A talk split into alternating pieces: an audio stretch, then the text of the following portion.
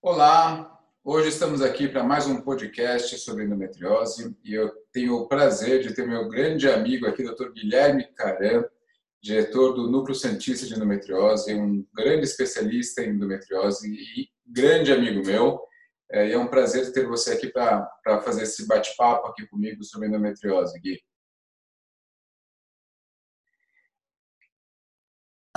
Patrick, também de estar comunicando não só com os médicos, mas com as pacientes, e agradeço o convite aí do podcast. Maravilha. E, bom, a gente está vivendo uma realidade toda diferente, né? Então, as consultas agora são obrigatórias o uso de máscara por toda a equipe do consultório, pelos pacientes, o uso de propés também, eu estou aqui de propé no consultório.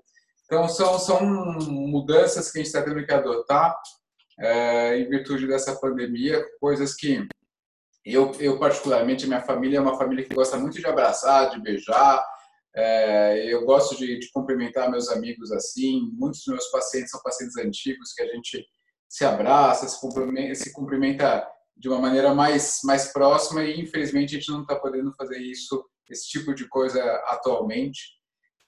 E uma grande dúvida, né, que começou a pairar por nós e a gente teve alguns relatórios, tanto da Agência Nacional de Saúde no começo, agora já foi modificando, foi em relação a nossas pacientes com endometriose, Gui. Então, assim, eu queria que você falasse um pouco como está sendo a realidade de vocês aí em Santos e como está sendo o lidar com essas pacientes que são pacientes que sofrem de dor diariamente, são pacientes que têm uma qualidade de vida bastante afetada e o que a gente pode fazer para o bem delas, tanto da parte clínica quanto da parte cirúrgica. Eu me identifico muito com essa sua fala, porque a gente tem uma relação com as nossas pacientes aqui muito próximas, né? Eu tenho a oportunidade de trabalhar com pacientes particulares dentro da minha clínica, com pacientes do sistema suplementar, pacientes de convênio médico, no serviço no qual a gente presta aqui cirurgias e atendimento ambulatoriais para endometriose, e eu também trabalho com pacientes do SUS. E eu tenho essa relação com as pacientes assim, muito afetuosa, porque é uma relação de cumplicidade, e a gente perdeu muito disso agora nesse tempo de pandemia. Eu tenho feito bem menos atendimentos presenciais, apesar de manter, justamente por esse perfil dos nossos pacientes, das pacientes com endometriose, que não podem ficar desamparadas por conta da epidemia. A gente sabe que, embora algumas pacientes estejam bem controladas,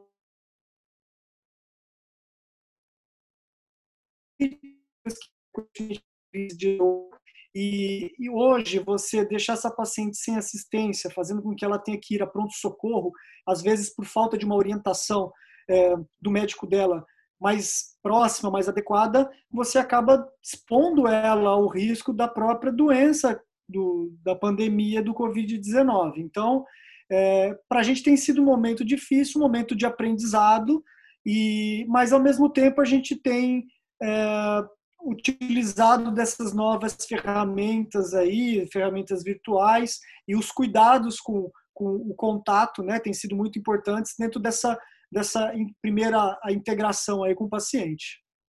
É muito isso, né? Engraçado que a medicina é uma ciência das verdades transitórias, né? E muitas coisas foram ocorrendo e já foram sendo modificadas nesse momento de pandemia, nesses meses que a gente tem passado aqui. E acredito que até o final do ano, com certeza, já teremos muitas modificações. Então, provavelmente faremos um novo podcast mais para frente para a gente poder falar o cenário final de tudo isso. Mas, de início, né, eu acho que muita gente acabou fechando suas clínicas, fechando seus consultórios, quase que 100%, e fazendo os atendimentos exclusivamente por telemedicina, né, por teleatendimentos. Ferramenta que muitos de nós não conhecíamos, né? Então, a gente teve que aprender. Essa ferramenta mesmo que estamos utilizando agora não é o nosso dia a dia, né? Porque a gente não trabalha como executivos, tudo. Então, A gente vê que muitas outras pessoas que trabalham no mercado corporativo já conheciam, né, diversas ferramentas de teleconferência, e isso passou a ser parte do nosso mundo médico e parte presente praticamente todo santo dia agora, né? Então, é muito aprendizado que a gente vai tendo, né? Então, muitas coisas foram desenvolvidas, receitas digitais, prontuários eletrônicos, muitos médicos mais antigos que utilizavam mais prontuários físicos passaram a usar prontuários eletrônicos. É muito legal como tudo isso também vem para a evolução, né? Exato. Ou seja, desde o início da pandemia até o presente momento, nós já tivemos mudança na nossa prática clínica, aprendendo essas ferramentas, adaptando para o contexto ético dentro da medicina.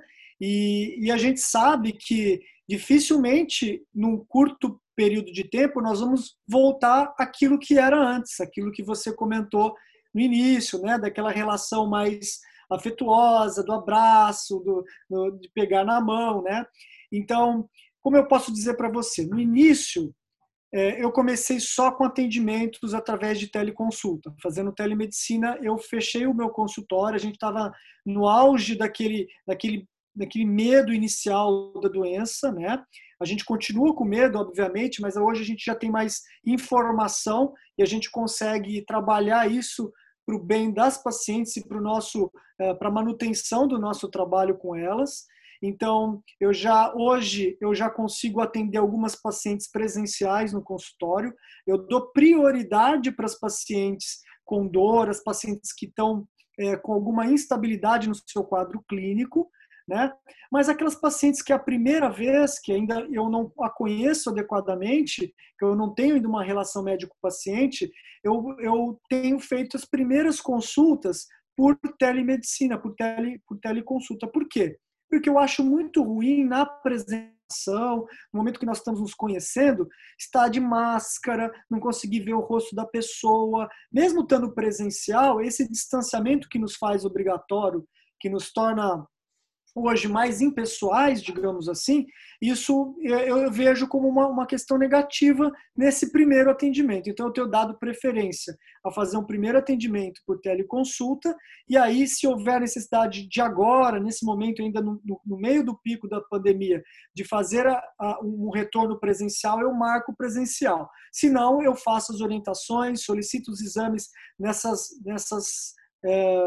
plataformas digitais que a gente já tem hoje estabelecidas, e aí consigo fazer alguma orientação para deixar o vínculo de consulta presencial mais para tarde, né? Então, hoje eu tenho feito dessa forma, e nas pacientes do SUS, como não tem essa solução pro SUS ainda, né?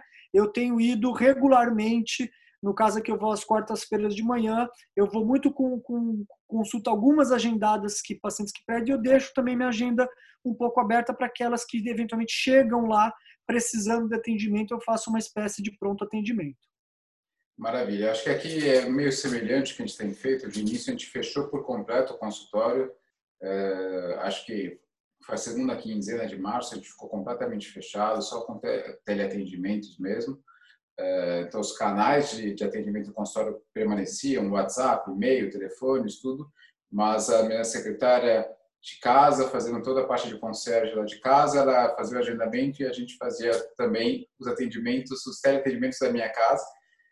Atualmente, eu estou fazendo alguns atendimentos presenciais, mas com uma redução grande da nossa carga horária também no consultório, e dando preferência para aqueles casos que realmente eu preciso ver. E uma coisa boa foi, né, falando dos primeiros atendimentos, às vezes pacientes de outros estados, né, que a gente não podia fazer porque não era regulamentado pelo CRM, muitos pacientes de outros estados nos procurando para fazer esse primeiro atendimento por teleatendimento. A gente consegue dar uma orientação, a gente consegue ver o rosto, né, que é uma coisa que faz falta atualmente.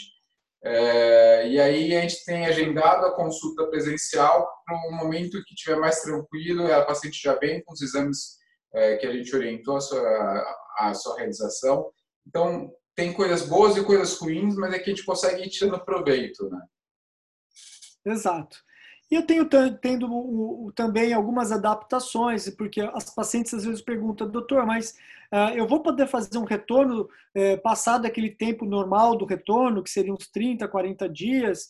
E eu tenho tranquilizado que sim, não se preocupe, a gente faz o retorno, você não precisa pagar uma nova consulta, você não precisa passar carteirinha de novo para quem tem convênio, esse tipo de coisa. A gente tem sido bem mais liberais nesse aspecto. E também aquelas que às vezes não... às vezes estão em alguma dificuldade financeira pela própria crise, né? A gente tem que também ter essa sensibilidade. Eu não deixo de atender ninguém que está precisando por conta dessas questões aí administrativas, as questões financeiras. Mas o que a gente tem que tentar passar para elas, né, é que, embora a doença endometriose ela seja preocupante, em alguns casos, que ela possa trazer muita ansiedade, muita preocupação, né? Se a paciente não está com nenhuma informação que realmente faça com que a gente precise atuar nela mais rapidamente, como um caso de pseudo-obstrução intestinal, às vezes uma obstruçãozinha no canalzinho do xixi lá no ureter que possa estar prejudicando um rim, ou algumas outras situações específicas, que a gente consegue sim postergar, às vezes, uma cirurgia que já estava planejada, né? Postergar o início de uma terapêutica mais personalizada, que às vezes precisa de ter mais contato, e às vezes vai ter aquele grupo de paciente que, embora a endometriose não seja aquela doença que mata, que leva a paciente a um quadro de emergência, a gente precisa ter um pouquinho mais de prioridade, e aí talvez a gente tenha que pensar sim, de planejar um procedimento cirúrgico nesse momento. Você chegou a fazer alguma cirurgia nesse período de pandemia, de endometriose?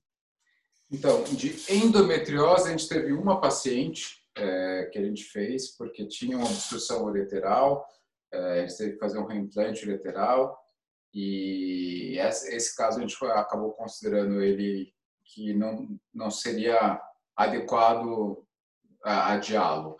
Mas eu adiei, né, cirurgias de março que eu ainda não fiz, cirurgias de abril que eu ainda não fiz, estão ainda postergadas, e acredito que em junho a gente comece a tirar essas pacientes da fila, assim, mais ou menos, né?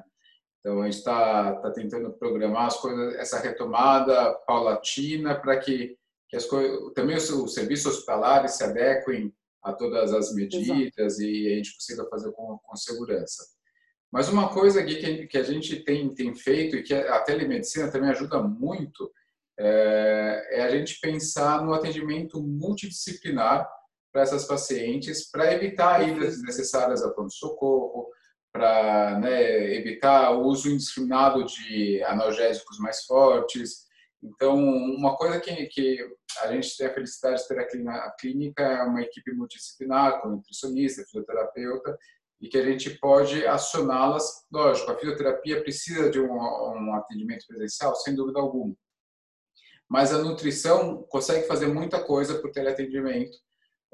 Então, a prescrição de uma dieta que leve um menor inchaço, né? Então, tem alguns protocolos de dietas que podem ajudar bastante nisso, uma dieta menos inflamatória, a consulta presencial com a fisioterapeuta. Acho que isso são medidas que a gente pode utilizar de maneira a conseguir controlar a dor daquela paciente, conseguir postergar um pouco a cirurgia dela sem afetar tanto a qualidade de vida.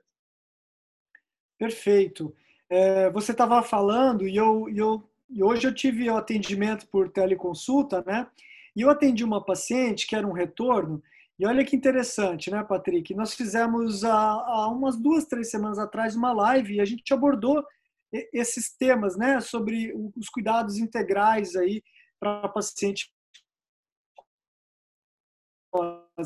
E ela falou, olha, doutor, eu estou vendo as suas lives, e eu vi uma com o doutor Patrick, que vocês falaram isso, falaram aquilo, etc. E ela iniciou, ela foi atrás um pouco mais de informação específica em literatura, e ela iniciou uma dieta específica, livre de glúten, anti-inflamatório, utilizando proteínas magras, dando ênfase aí alguns peixes, como sardinha, que tem ômega 3. E nesse curto período de tempo, o depoimento dela foi que ela melhorou da dor. Então, eu acho que nós estamos num momento que, pela impossibilidade de a gente atuar com as nossas ferramentas tradicionais, a gente tem a possibilidade de observar o quanto que essas outras especialidades não médicas, que atuam como compondo aí as terapias, às vezes não convencionais, se assim a gente pode chamar, como elas têm importância e como o impacto ele pode ser, sim, positivo para essas pacientes. E não é só uma observação empírica nossa, não. A gente chegou a discutir, você deve estar lembrado, um trabalho que a gente até comentou bastante, que foi publicado, que elencou direitinho quais são as medidas que podem ser feitas para pacientes com endometriose nesse período de pandemia, que abordavam desde yoga, uso de terapia térmica, nutrição e outras mais aí no tratamento auxiliar da endometriose. Ou seja, não é uma coisa que a gente está falando sem ter conhecimento. É uma coisa que já é uma realidade, né? E agora a gente está tendo a oportunidade de realmente pôr em prática e observar esses efeitos sobre as pacientes. É bem isso mesmo, né? E uma coisa que é interessante também, pensando na medicina integrativa, é justamente o manejo do estresse, né? Então, estou preparando um outro podcast aqui com a Ana Kemp, falando exatamente disso, porque a gente está pensando a paciente com endometriose, a paciente com dor crônica já vive num ciclo de vida de estresse, né? Porque a dor crônica vai gerando frustração, angústia, ansiedade, eventualmente até depressão. E agora você está postergando o tratamento dessa paciente. Essa paciente está ficando em casa com conflitos domésticos que todo mundo tem, né? Exato. Acho que é mentira quem disser que não teve uma única briga com o seu marido ou com a sua mulher em casa, nesse período de pandemia, com a convivência o tempo inteiro lá dentro. Então, o manejo do estresse também acho que é uma coisa muito importante, essa parte de mindfulness, de relaxamento, de meditação. Então, tudo isso eu acho que é fantástico. A gente conseguir integrar todas essas formas de controle de dor, eu acho que é fundamental. A gente está aprendendo muito também com isso, porque está usando cada vez mais essas ferramentas e isso vai ser um benefício muito grande para os pacientes. Exato, e a gente vai ter um volume de informação que vai chegar a partir dos estudos que estão sendo feitos, inclusive do impacto realmente desse período de confinamento na saúde mental, por exemplo, não só das pacientes com endometriose, mas de na população em geral. E a gente vai também ter daqui a pouco uma resposta sobre qual será o impacto da diminuição dos serviços médicos, né, do atendimento, da não realização das cirurgias na saúde da população em geral e na saúde da paciente com endometriose. Agora, falando nisso, eu gostaria de colocar um depoimento que eu acho importante para aquelas pacientes que estão, às vezes, em casa, preocupadas com a saúde dela, se essa espera, que a gente ainda não sabe quanto tempo vai demorar, se isso não vai impactar negativamente. Eu tive a oportunidade durante, pelo menos, foram no total 7 anos de trabalhar na Santa Casa de São Paulo, e fazendo atendimento à população lá no ambulatório de endoscopia e de endometriose. E lá, até por ser um serviço do SUS, eu acho que você deve ter tido essa experiência no HC também, né? A gente tinha um volume enorme de pacientes com endometriose avançada, inclusive, e a gente não conseguia dar fluxo para essa demanda de pacientes que tinham indicação cirúrgica, então a gente era obrigado a fazer controle clínico, né? E acompanhando essas pacientes, às vezes, eu lembro que a fila chegou até, teve um momento que chegou a quase 5 anos, né? Se a gente levar em conta o número de pacientes e quantos cirurgiões a gente realizava por mês, mas em média era 3 anos, e então a observação, a experiência num serviço como esse, eu posso dizer para as pacientes que elas fiquem tranquilas. Isso é uma realidade para muitas pessoas que ainda não têm condição financeira de ter um convênio, de ter recursos para ter um médico especializado na endometriose, e que logo, logo isso vai passar. A gente deve tomar algumas lições, talvez a gente não volte tão rápido a forma que a gente trabalhava no passado, mas eu acredito que num curto, médio prazo a gente já deve estar voltando à rotina normal, podendo estar dando assistência adequada para as pacientes. O Gui, então aproveitando, acho que a gente tem uma situação semelhante, o Santa Casa, o HC, o Pérola Paiton, todos eles infelizmente acabam assumindo, tem uma fila muito grande de pacientes, né? Porque São Paulo acaba sendo um grande centro para o tratamento dessa doença, então a gente acaba assumindo pacientes do Brasil inteiro. O HC hoje, né? Eu continuo lá, ele está fechado para esse tipo de coisa. O HC virou basicamente Covid, né? Então nossa fila está presa, infelizmente, e a gente deve retomar, não sei ainda, mas provavelmente segundo semestre, talvez. Ainda tem muitas incertezas em relação a isso.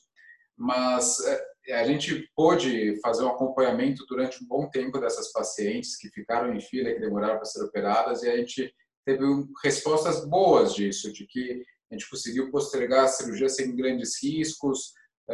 Lógico, a gente sempre foi avaliando cada caso, mas de um modo geral, e a mesma mensagem que você está passando aí, é que é seguro que a gente vai conseguir. E, lógico, a gente vai avaliando caso a caso. Por exemplo, eu operei um caso de endometriose, a gente tinha uma média de 3, 4 cirurgias por semana e em 2 meses aí eu tive um caso de endometriose, porque era realmente um caso que não dava para adiar.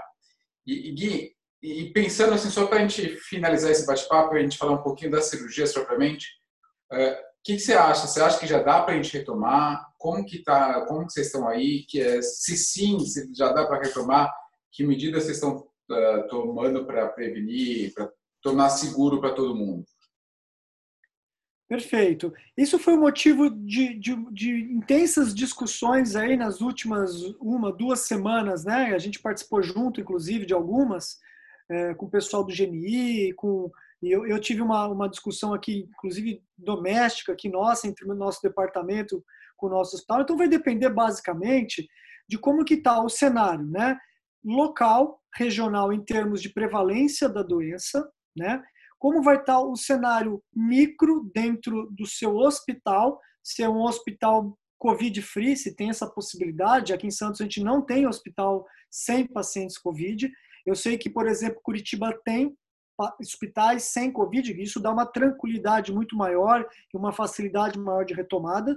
E a gente também, dentro desse micro-universo, você tem que entender o que há possibilidade de ter segurança para o paciente e para a equipe médica. A gente tem que pensar nessas duas coisas, porque não adianta você ir lá tratar uma paciente, pegar a COVID como médico profissional e deixar outras tantas, né, sem o acesso ou possibilidade de tratar. Ou, por outro lado, você não pode levar o paciente para fazer uma cirurgia eletiva não essencial, de repente, e essa paciente pegar o COVID dentro de um ambiente hospitalar inseguro e aumentar a comorbidade, os riscos que essa cirurgia pode levar a ela.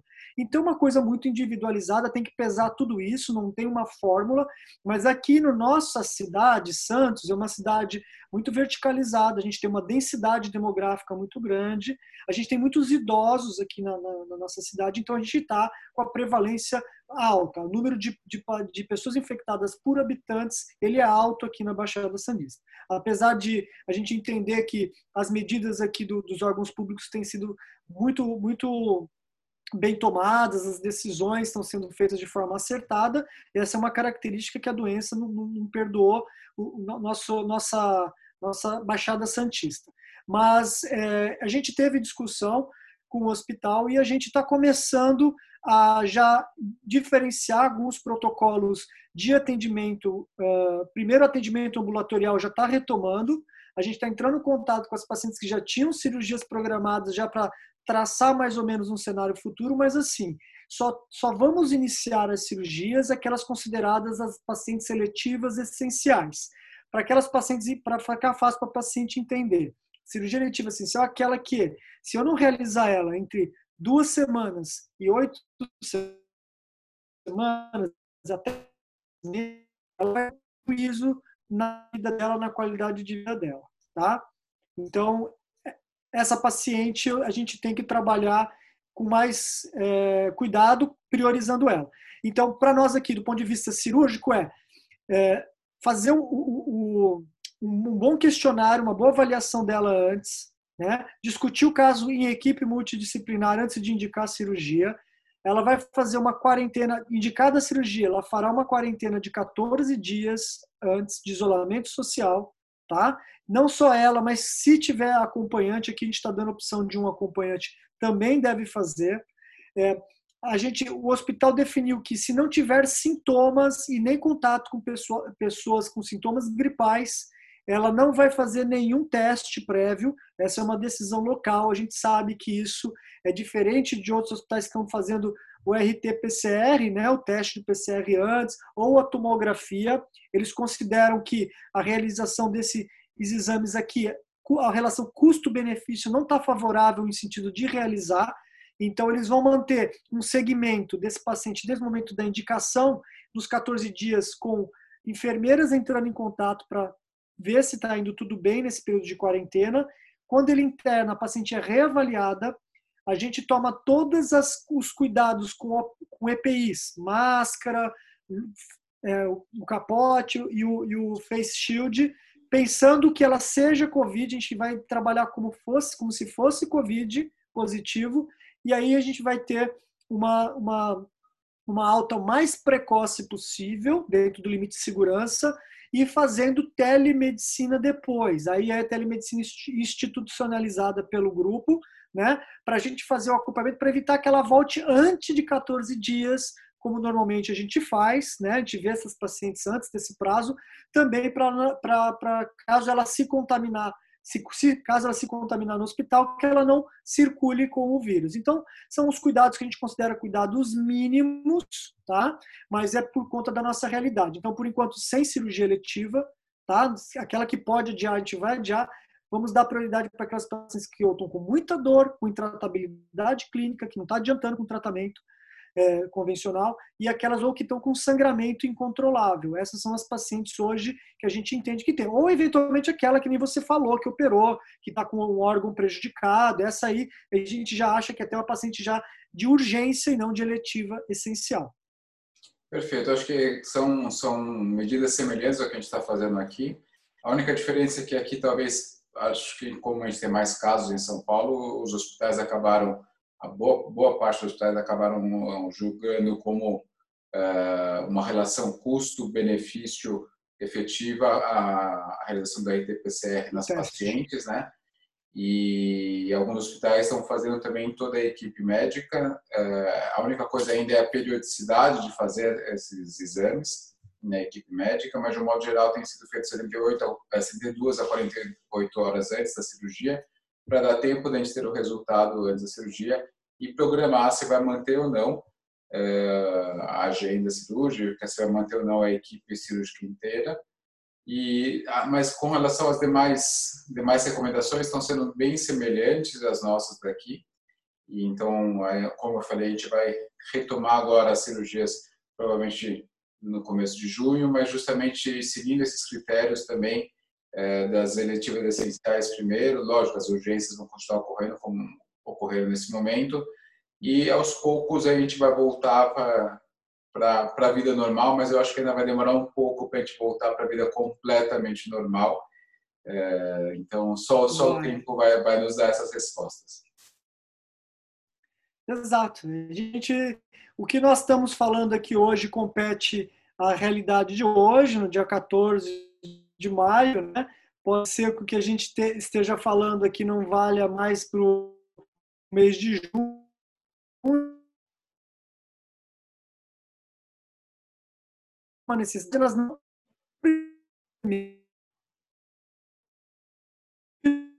isso, a gente tem pensado na segurança do paciente e eu acho que tudo vai depender.